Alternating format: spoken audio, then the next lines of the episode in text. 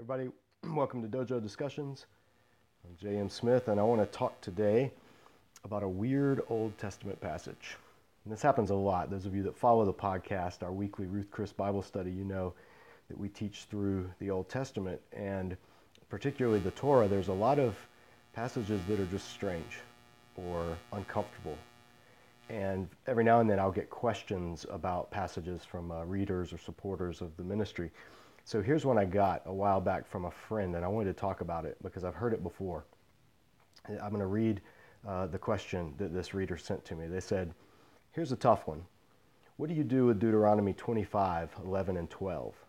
How can chopping off a woman's hand ever be seen as a gracious gift, a shadow of the substance of Christ, or a moral response to the situation described? You'd expect to read something like this in the Quran, but I've read the Quran and I've never read anything there this brutal or sexist. I asked a rabbi about this once and he couldn't come up with a good answer for me. And most Christian theologians I know are surprised when I show this verse to them. There are a few other verses like this in Deuteronomy that almost ruin the book for me. And I don't want them to. I'm not looking for gotcha verses. I just can't think of any situation where a woman deserves to be treated like this, particularly a woman whose intent is to protect her husband. And if this really is the Word of God, it does indeed cause a problem for me in trying to reconcile this with the God revealed to me by Jesus in the Gospels? This is a sincere question. Now, I appreciate the question from this reader who's actually a friend of mine, and it's one that I can sympathize with because when I read the Old Testament and even some passages in the New Testament, they're uncomfortable. I mean, we need to be honest that there are passages in the Bible that, especially the first time we encounter them, they something seems wrong. And especially if we compare them to Jesus, and the message that he gives, this leads to all kinds of stereotypes and ways of approaching Scripture that are confusing, to say the least. And you have some well known preachers and teachers who say, who pit these verses against Jesus. Um, one of them, well known in Methodist circles, even says that there are three types of verses in Scripture, and he, he says he thinks of them as three buckets that you can put stuff in stuff that reflects the heart of God, stuff that uh, doesn't really reflect the heart of God, and something stuff that doesn't at all reflect the heart of God. And you give different weight to different verses. That's a that's a very condensed version, um, and probably there's more nuancing in how he would present it. But regardless, that's an approach that a lot of people take. They pit the Old Testament against the New Testament. It's nothing new. As far back as uh, 144 A.D., Marcion, an early church teacher, had basically the same views and, and problems with the Old Testament. And so he pretty much threw it out, the entire Old Testament, as being from a lesser God, from uh, an evil God, and that Jesus was the true representation of the true God who had come to free us as humanity from such an evil God. And there's been different uh, permutations of that throughout history, but it, it's nothing new, but it does come up when anybody who studies Torah anybody who studies what we call the Old Testament, they've likely heard or wrestled with these type of questions before. Now, since few Christians and even fewer skeptics actually read and study the Hebrew Bible, you know, especially the stuff between Exodus 20 and Joshua 1, all the law passages, many are surprised or horrified when they stumble upon these verses. So let me read them to you in three different translations. This particular troublesome passage, Deuteronomy 25, verses 11 through 12. Here's the King James, which is what most open source online skeptic uh, pages or, or, references to this by critics will default to since it's public domain and widely circulated among Christianity. The King James says, When men strive together one with another, and the wife of the one draweth near for to deliver her husband out of the hand of him that smiteth him, and putteth forth her hand, and taketh him by the secrets, then thou shalt cut off her hand. Thine eye shall not pity her. Now, that's a bit hard to follow, but the New Revised Standard Version, a, a newer version of this, which is popular among mainline Christians especially, and more ecumenical, puts it this way. If men get into a fight with one another and the wife of one intervenes to rescue her husband from the grip of his opponent by reaching out and seizing his genitals, you shall cut off her hand. Show no pity. And then the NIV, which is popular among conservative evangelical uh, Christians, usually says, puts it this way if two men are fighting and the wife of one of them comes to rescue her husband from his assailant, and she reaches out and seizes him by his private parts, You shall cut off her hand. Show her no pity. So this passage, it's, it's often, again, overlooked or ignored by Christians. I mean, you don't hear this preached on a Sunday morning, and you probably haven't read it on a Precious Moments greeting card, I imagine. It's readily seized upon by skeptics and people who are hostile to the Abrahamic religions. Uh, some think it brings to mind some of the new atheists, you know, the Sam Harris or um, Richard Dawkins or the late Christopher Hitchens. They especially like to jump on passages like these to show the barbarity and the evil um, arbitrary and sexist, tyrannical laws of God and, and why we should not have anything to do with any of them. That the Bible is a evil, twisted, bloodthirsty book written by savages who knew nothing but violence and superstition. And, and you'll even find well made, well produced, clever videos on YouTube that, that bring this verse out. There's one that's called Hands Off, uh, exclamation point, and it, it presents this verse and basically says, you know, it's part of our bloodthirsty Bible so the question that my reader friend was asking is what do, if we want to believe Scripture, if we want to say it's authoritative, if we want to take the view of the Hebrew Scriptures that Jesus took, which is that they are the Word of God and, and that they do provide um, His revelation to humanity, what do we do with these?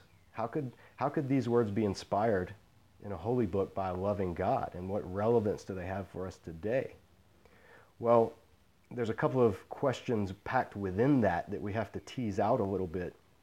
And uh, the first thing that we need to emphasize in approaching this passage, and this applies to all of the hard passages of the Bible, so to speak, but the first thing to emphasize is the Bible is not a book.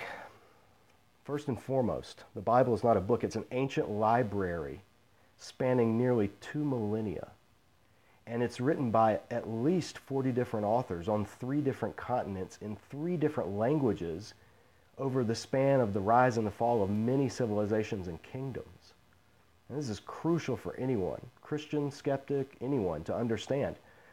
Despite the cliche claims that being God's word, Scripture must be plain, clear, and easy for anyone to understand, that's simply not true. That's not true. The doctrine known as the perspicuity of Scripture, which sometimes is that's what people are referring to, states that everything necessary for salvation is plain and easy to understand. Not everything in the Bible is plain and easy to understand. I mean, even Peter in his second letter said that some of what Paul writes is hard to understand. That's Peter. I mean, he's the guy that hung out with Jesus and was in the inner circle. So if Peter says some of the things in Scripture are hard to understand, then that should give us pause before thinking that all we need to do is sit down, pray, and the Holy Spirit will give us the meaning of any verse. It's a very me-centered hermeneutic that we need to get away from and see Scripture for what it is, how God gave it to us, which is an ancient library that tells a grand, large, sweeping narrative that covers many times, many places, many cultures, and speaks into those various time, places, and cultures in ways that are many times culturally bound or at least culturally conditioned. That's not liberalism. That's not throwing the Bible's authority out. That's just basic, solid, historic, orthodox biblical interpretation. So um, it's don't don't fall for the I just need the Holy Spirit to tell me what it means and and anybody can understand it stuff. That's not the case. It's that's actually an amazing lack of humility to to show towards the biblical text um, we should have this humility that God did inspire pastors, teachers, people that who can train, study, can learn the backgrounds, the nuances of the text, the grammar, all of that stuff, and can teach and equip the body, which is what we here at Disciple Dojo at least strive to do. So, don't get me wrong. I do believe all scripture is, as Paul says, theopneustos, God breathed, inspired, I believe that. Uh, I teach that, I uphold it, including this verse, Deuteronomy 25, 11, and 12, this passage. I'm thoroughly evangelical in this regard. I do believe any discussion of the Bible's authority and inspiration must be nuanced carefully. You know, that's what we do. Those that have taken the Disciple Dojo course, Bible for the rest of us, that's what we do in that course is we, we nuance and we carefully unpack what inspiration means. But this doesn't mean that I believe all scripture is fully understandable in all its detail and without legitimate difficulty or ambiguity when it comes to interpretation. That's just simply not the case. An honest interpreter is one that admits the degree of difficulty some passages of scripture impose upon modern readers who are far removed from the culture and historical context in which they were given. I believe this passage in Deuteronomy is a good example of the degree of caution needed when we seek to interpret the Bible. So, that being said, preliminary remarks aside, here's, here's how I answered my friend's question What do I do with Deuteronomy 25, 11, and 12? Well, I said the question is a good one. However, there are a few things worth noting about that particular passage and about Torah law in general.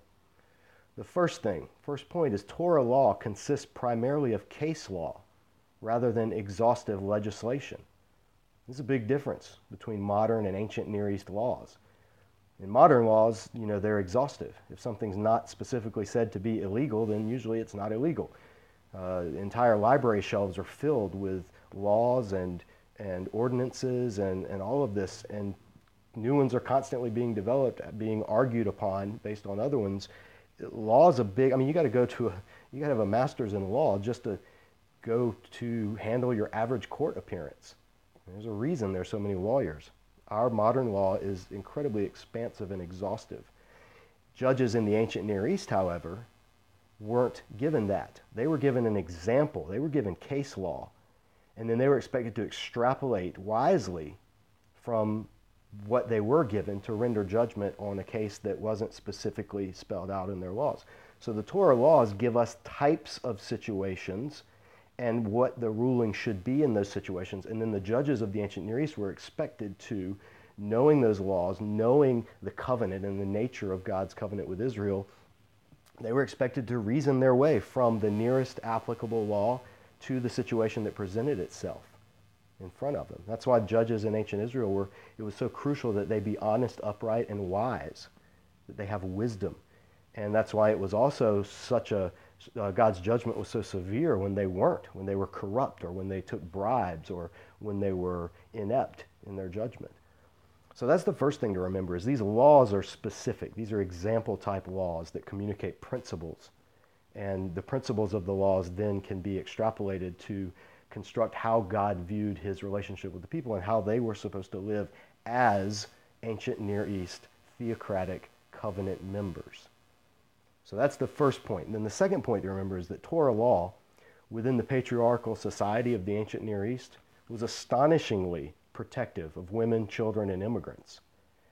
It's, this is something that most people don't realize because most people don't sit down with copies of the Middle Assyrian law or the Code of Hammurabi or any of the other laws from the ancient Near East, places like Babylon, Assyria. Uh, most people aren't familiar with those laws. So when we read the Old Testament laws, we immediately compare them to modern society laws. And of course, they look patriarchal, they look backwards, they look um, oppressive. But what you should do, I would suggest, is first look at all the other laws in all the cultures that surrounded Israel at the time. Then compare Israel's laws to those cultures and it won't be, what would be more surprising than how similar they are is how radically different they are in many respects. And you'll see time after time how the laws of the Hebrews, in comparison to the laws of the Babylonians or the Egyptians or the Hittites, their laws will actually go out of their way to lift up in status from where they were the people who were considered marginal or outsiders, people who were barely considered human, if human at all women and children and foreigners, immigrants. So, um, for a whole treatment on this, I very much recommend readers check out a book by Christopher J.H. Wright. Chris Wright is, is probably my favorite living Old Testament scholar. He's absolutely brilliant. I've met him before. He's a wonderful uh, minister, just a great, great hearted scholar, passionate, spirit filled, and he has written uh, a number of phenomenal books, but one in particular, Old Testament Ethics for the People of God. I cannot recommend that book strongly enough to anyone who seeks to understand the Old Testament, whether to critique it and tear it down or whether to uh, be inspired and edified by it. Either way, you should read Christopher Wright, Old Testament Ethics for the People of God, to at least get an understanding of the lay of the land. So that's the second point that I want to emphasize the third point is that this passage, Deuteronomy 25, 11, and 12 in particular, is not nearly as clear as some of the various translations would lead people to believe. And this is an important point. Every Bible you read is an English translation of the ancient Hebrew text. So when you come to a passage in the Bible that's hard to understand, the first thing that I would suggest doing is pick up other translations in your language and read how other translations treat it. If you have uh, more time and more desire to understand, then pick up commentaries on that passage in various commentaries out there and look at how the commentators render that passage because that's where you'll usually find the most precise and technical translations. So here is the literal, uh, a very rough wooden literal translation of this passage. And I'm keeping the words that are somewhat ambiguous. I'm going to I'm going to just give you the different meanings those words may have. So you get the feel of, of the, the overall ambiguity of this passage. This Deuteronomy 25, 11, and 12 closely literally says, if men or husbands, it's the same word, are quarreling or striving together, a man and his brother, and the woman or wife of one draws near to snatch or deliver her man or husband from the hand of the one beating, smiting, striking down him, and she stretches out her hand and seizes or makes firm or strengthens his genitals, then you shall cut off or trim her palm or hollow or basin. She will not be pitied in your eyes.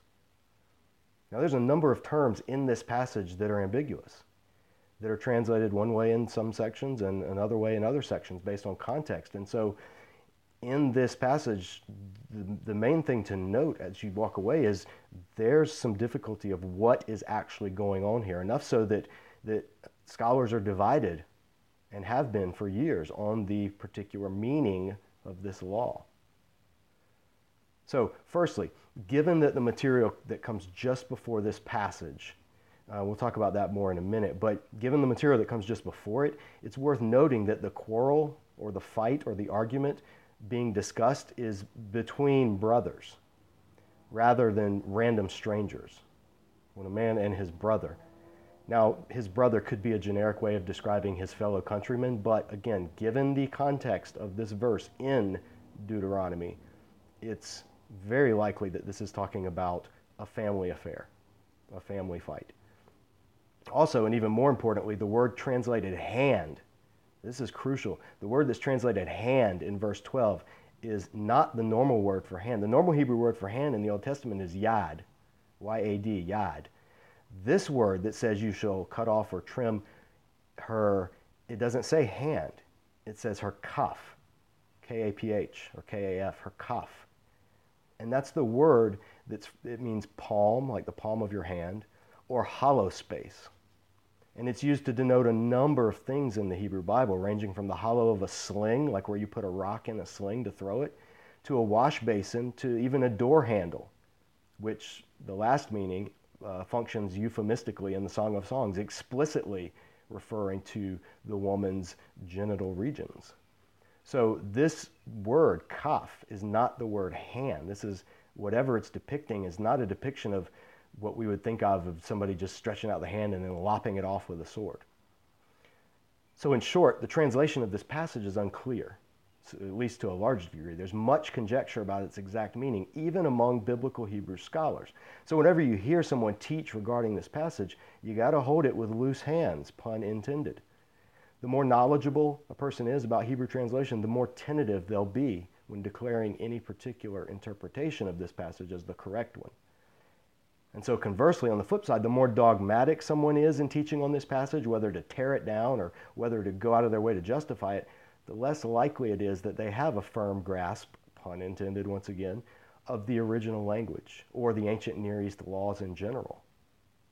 But I think we can note a few points that help us make some sense of what's going on in Deuteronomy 25, 11, and 12. For starters, right before this passage, as I alluded to earlier, we find a discussion on the concept of levirate marriage. Levirate marriage is the practice in the ancient Near East where the family line of a childless man who dies is, is perpetuated, is carried on by his brother. uh, if a man and a woman married, they have no children, and the husband dies, then the woman in the ancient Near East would be left as a, a widow with no children, and the family name would end. So levirate marriage in, in Scripture and elsewhere in the ancient Near East, a widely practiced uh, practice, was for the purpose of providing not just a child to the widow that she could raise and that could take care of her in, in her old age, but also to perpetuate the family line of the husband that had died. Because carrying on the line was of paramount importance. Bearing children was seen as one of the highest honors and one of the most important things that a woman could do. It was, it was the one thing that women could do that men could not do.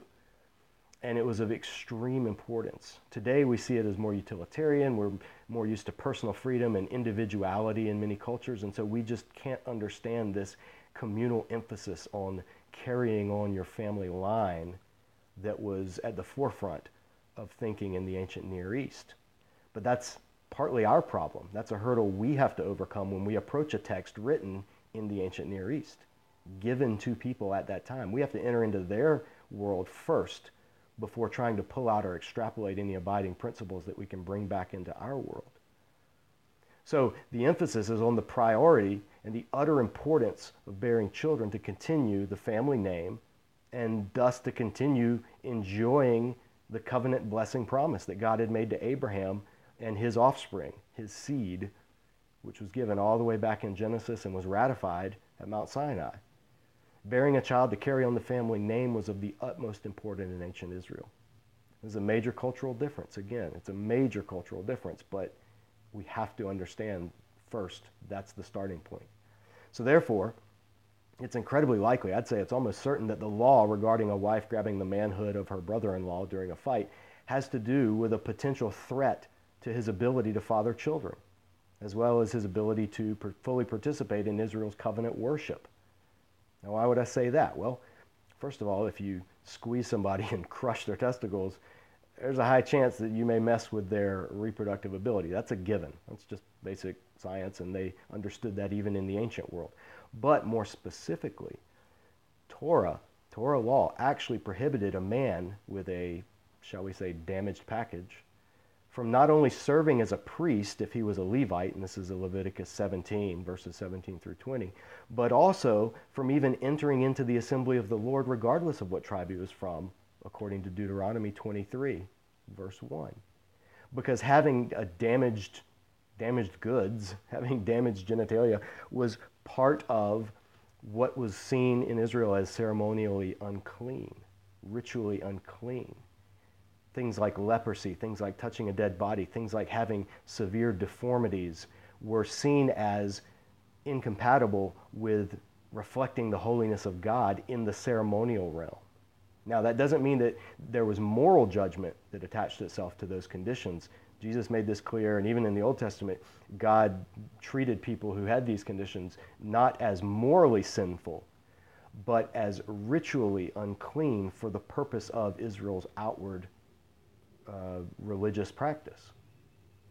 So if somebody got damaged in this way, it wasn't just a case of, you know, a, an injury that they can walk it off. You know, like when little league and you get hit with a ball right in the crotch. What does coach say? Hey, walk it off. This is more than that.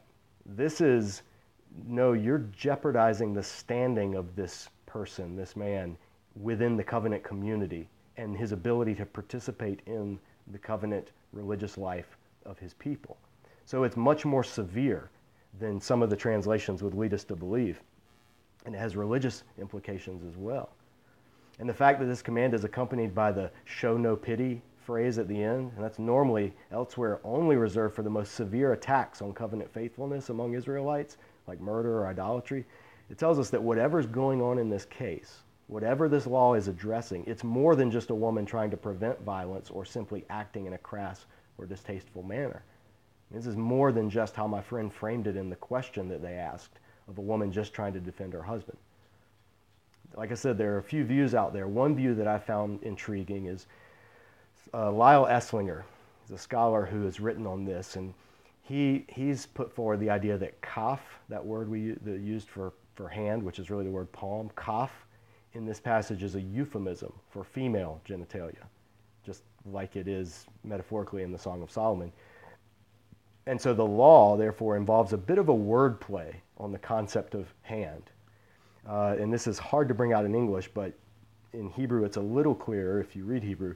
He would say, so this is an example of the concept of lex talionis, where the, the law of retaliation, you know, the, the eye for an eye concept in Torah, where the punishment is to fit the crime. Now, the eye for eye concept, the lex talionis, eye for eye, tooth for tooth, wound for wound, that's quoted by the time of the New Testament and even today as, as saying licensing vengeance, you know, eye for an eye. But that's not at all what that law in its Old Testament context was given to do. In the Old Testament, eye for eye was to limit violence, not to sanction it. You see, ancient Near East blood feuds were not uncommon. And if somebody took out your eye, then it was expected that you or someone from your family would kill their family member in retaliation. You know, you, you knock out my tooth, I kill your son. You knock out my eye, you break my arm, I kill your house, your family, I burn your fields. You, I mean, there were these escalating, you know, Hatfield and McCoy type feuds that went on and on and on. The law of Israel, the eye for eye, tooth for tooth law, was says specifically, no, you can only inflict what was inflicted upon you. The punishment can not exceed the crime. So if somebody knocks out your eye, at most you can take their eye. If somebody knocks out your tooth, at most you can take their tooth. That's something that a lot of people don't realize that don't study the Old Testament with much detail.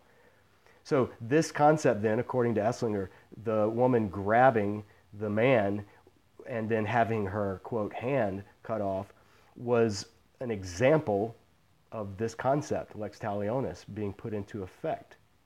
How does that work? Well, if that is the case, if that's what's going on, if Eslinger is right, then this passage is stating that if a woman intentionally tries to damage a man's genitals with her hand, which again would not only risk making him sterile and unable to produce offspring to carry on the family name, but would also risk rendering him unable to even enter the assembly of the Lord due to Deuteronomy's prohibition on it, then the punishment is that her, quote, hand, and this is the euphemism, will suffer the result that she intended to afflict upon him. That is, this would refer to the cutting off or the disfiguring of her genitalia as punishment for attempted disfigurement of his.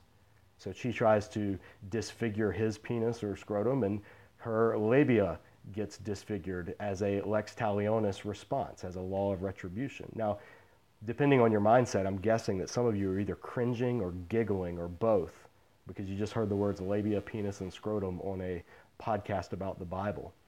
But again, that's more that's the fun of Old Testament is it really does make you squirm sometimes. But if you want to read more about this proposal, check out Eslinger. His, the, the title of his article is The Case of the Immodest Lady Wrestler in Deuteronomy 25, 11, and 12. And that's from the 1981 edition of Vetus Testamentum, uh, issue 31.3. Now, there's another suggestion, similar, a little less cringeworthy than the one above, and that's the one that Jerome Walsh, scholar Jerome Walsh, has put forward. He suggests that kaf, that term for palm, refers euphemistically not to actual female genitalia, but to the groin as a whole, like the whole crotch area. And but the, his his emphasis is that the verb for cut off is to be translated not as cut off like, like some flesh being cut off, but rather is to be translated as trimmed or shaved. So if this is the case, then the law is suggesting that the punishment for publicly shaming a man by attempting to damage his reproductive organ, upon which, remember, the very sign of the covenant was, was cut, circumcision, the, the retribution, the punishment for that would be the public shaming of the offended wife of his opponent by symbolically desecrating her reproductive organ. How does this have anything? Well, the reason is because the shaving of hair in Israel was usually a sign of mourning or humiliation or punishment. Ancient Hebrews were about as far from metrosexual as one can get. Grooming body hair to them was not a mark of beauty as it was in the surrounding cultures like Egypt. Egypt were the ancient Near East metrosexuals. They were smooth, they were they were trimmed, they were waxed, they were sleek. you know, they you look at the pictures of Egyptian art, you know, you, you can tell. Whereas their depictions of the Hebrews and others are these dirty, hairy, uh, you know, desert, mountainous tribal people. And the Hebrews, the ancient Hebrews, they considered hair to be a, a beautiful part of God's creation of humanity. You know, they were to, to shave or to cut the hair to them was disgraceful, not a sign of beauty. So, ancient Near East in Israel, Brazilian waxes were probably not going to catch on. And that's something like, as Walsh suggests, that's something like what's going on in this passage. This is a ritual humiliation of someone who had physically humiliated another person in this quarrel or battle that they're engaged in. So if you want to read more on Walsh's argument and see whether you, you find it with merit or not, his argument, his article is titled, You Shall Cut Off Her Palm, a re-examination of Deuteronomy 25, 11 through 12. That's from 2004. It's in the Journal of Semitic Studies, issue 49.1. Now, personally, I'm not entirely convinced that either of these is what's going on in the passage. There are challenges to both views which raise some questions about their validity but they are somewhat plausible and they'd fit into the category of lex talionis laws found elsewhere in the Torah. Again, the purpose of lex talionis laws was, ironically, to limit the potential retributive violence against the accused. And in an honor and shame culture, attacking a man's genitals was symbolically and literally, I guess, an attack on his very manhood and perhaps on his entire family's standing and well being. That's something that we just can't wrap our minds around today. So even if it is the woman's actual palm that was to be cut or perhaps scarred or marred in some way in this punishment, in other words, even if kaf is actually referring to her yad, her hand, then it would still be an example of the lex talionis. In this case, there's an Old Testament scholar, Sandra Jacobs, and she makes the argument that uh, it is indeed a talionis of instrument. It's the, the law is such that the offending limb is what receives the punishment. There's similar Middle Assyrian laws, and they've been documented, and they provide cultural legal analog to this type of biblical law. So you can read uh, Sandra Jacobs, you can read her article and her argument in um, her, yeah, the article is called Instrumental Talion in Deuteronomic Law. And that's from the Journal for Ancient Near Eastern and Biblical Law, issue 16. That's 2010. But the point is that if attacking the genitals of a man in the ancient world represented an assault on his procreative abilities, his standing in the community, his family name, and his very manhood, in other words, if that's what that symbolized to their culture, then it's not hard to imagine that such an action would be met with vindictive violence by the man, his wife, or other family members in such an honor and shame culture. And that could then potentially trigger a long-lasting blood feud. This all this sounds weird and foreign to us, but in the world of the ancient Near East, they would think it's weird or foreign to not react in such a manner. You attacked my husband's manhood during this argument that you had no business stepping into. Well, I'm going to attack you. I'm going to kill you. I'm going to bring shame upon your house. I'm going to th- this was this would just have been common thinking. So, by giving this example of case law in Deuteronomy, Moses is intending to limit the retribution that can be enacted upon the woman, while at the same time, though, recognizing and upholding the high value of sexuality, family, and covenant, which are all symbolized in various ways in the reproductive organs of men and women. Now, we find this utterly bizarre, and we even giggle at it when we read it. If you don't believe me, try teaching this to a group of middle schoolers in Sunday school. But this is a big reason why things like circumcision were established the way they were in the ancient world, and then subsequently redefined and reinvested with new meaning by God among his covenant people. You know, circumcision was a ritual that was practiced widely outside of Israel, but it was done as a rite of manhood, a rite of passage. It was done on young men or young boys as they entered into manhood. God in Torah commands Abraham to know now circumcision for you is going to be a mark of your belonging within the covenant community. And it's not going to be done as a rite of manhood. It's going to be done before the child is even aware and able to choose to or not to. Binding together the generations in covenant community faithfulness. Taking a sign, a symbol from the ancient world and investing it with new meaning. He did it before with the rainbow in the Noah account. A, rain, a bow in the sky above a village hung above the gate that uh, of a city was a sign that the conquering king, the king who had overthrown it, the warlord that overthrown it, was coming not in anger and in violence, but was coming in peace. It was going to be a benevolent ruler. Well, God takes that symbol in Genesis and ramps it up to cosmic degree, communicating through the Noah event that the God who had destroyed the earth with the flood to wipe away all of humanity's fallenness and, and pollution of the earth was no longer an angry, vengeful God who was still bent on attacking them, but rather was seeking to rule, but to rule benevolently, to rule in peace. And that's a whole other story for a whole other podcast. But at the end of the day, what we need to admit is that this passage, Deuteronomy 25, 11, and 12, this passage is admittedly unclear and perhaps bizarre to Christian readers two millennia removed from its original audience. And in modern societies where corporal punishment is more and more becoming a forgotten relic of the judicial past, it can indeed strike us as cruel and unusual punishment. But this was one of the ways in which God entered into the culture of his people in their own historical setting and chose to deal with them as a theocratic covenant nation in the ancient Near East. Their purpose was to live among the pagan culture surrounding them in such a way that God's distinctive relationship with them would draw watching Gentiles back to him. Therefore, it shouldn't be a surprise and it shouldn't be seen as an obstacle of faith that God would utilize certain forms of social and legal practices from those cultures, albeit in a transformed or significantly altered manner, in order to communicate to humanity throughout the various stages of history. Now, as for how Christians today are to apply this passage, well, that'd be beyond the scope of this podcast, right now at least.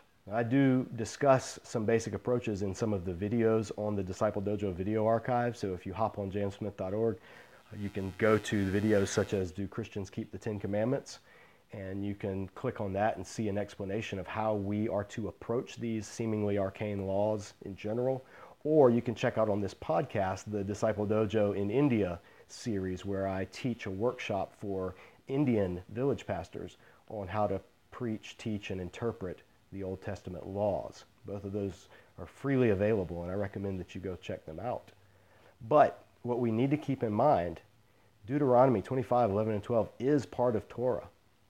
And according to Jesus and Paul and the author of Hebrews, and taking into account the shift from Sinai to Golgotha, from the Mosaic covenant to the Messianic covenant, it still remains God's inspired scripture for his people. So we can't throw it into a bucket of our choosing that we created because it makes us uncomfortable or we don't like it. We can't look at it and say, this doesn't sound like Jesus, so it can't be from God. Because Jesus himself held up the law of Moses, Torah, as the words of God for God's people in covenant with God under the Sinai covenant. We look back on that through the lens of Jesus, through the cross of Christ, as people who have been brought into the new covenant. And we can see certain principles, certain concepts, uh, certain characterizations of, of how justice or how punishment or how um, treatment of offenders should look overall in, in an ancient Near East theocratic society, and then find ways through the leading of the Holy Spirit, through the communal body of Christ together, find ways in which we can carry forth that spirit, those concepts, those ideals into our own settings all over the world today with various laws and customs and practices without simply trying to impose biblical laws in a one to one manner on our modern settings, because that won't do. So, I hope this has provided some food for thought. It's always a fun topic to uh, talk about the famous passage of the woman having her hand cut off for grabbing a guy's junk. Um, and seeing that that's actually not a fair representation of what's going on and that there's more work and more study to be done. So take this passage, do with it what you will, look at the articles that I've mentioned and um, give it some thought. Don't just settle for the internet skeptics or the pious dismissals uh, push, seek, grow, strive. That's what we're all about here at Disciple Dojo. Thanks for listening.